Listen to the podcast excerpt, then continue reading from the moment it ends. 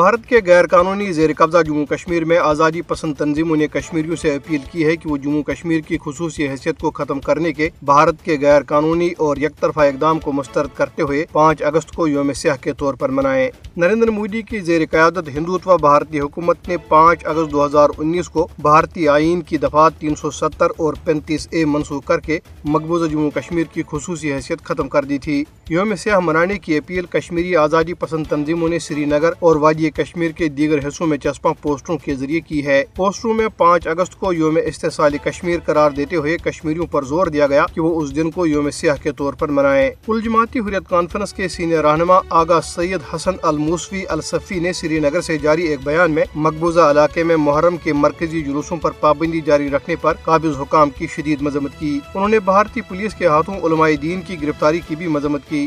کلجماعتی حریت conference کے دیگر رہنماؤں عبدالحد پرا، غلام محمد خان سوپوری، محمد یوسف نقاش عمیر الاسلام، خادم حسین، سید سبت شبیر کمی اور ڈاکٹر مصیب نے اپنے بیانات میں بھارتی فوجیوں کی طرف سے بے گناہ کشمیریوں کے بے در قتل، گرفتاریوں اور دیگر مظالم کی مذمت کی۔ انہوں نے عالمی برادری پر زور دیا کہ وہ بھارت پر دباؤ ڈالے کہ وہ تنازع کشمیر کو مزید تاخیر کے بغیر حل کرے۔ دریاسنا بھارتی پولیس نے سری نگر میں احتجاجی مظاہرے کے دوران گجر بکروال برادری کے کئی افراد کو گرفتار کر لیا۔ گجر بکروال بڑی تعداد میں پریس انکلیو میں جمع ہو کر مودی حکومت کی امتیازی پالیسیوں کے خلاف احتجاج کر رہے تھے۔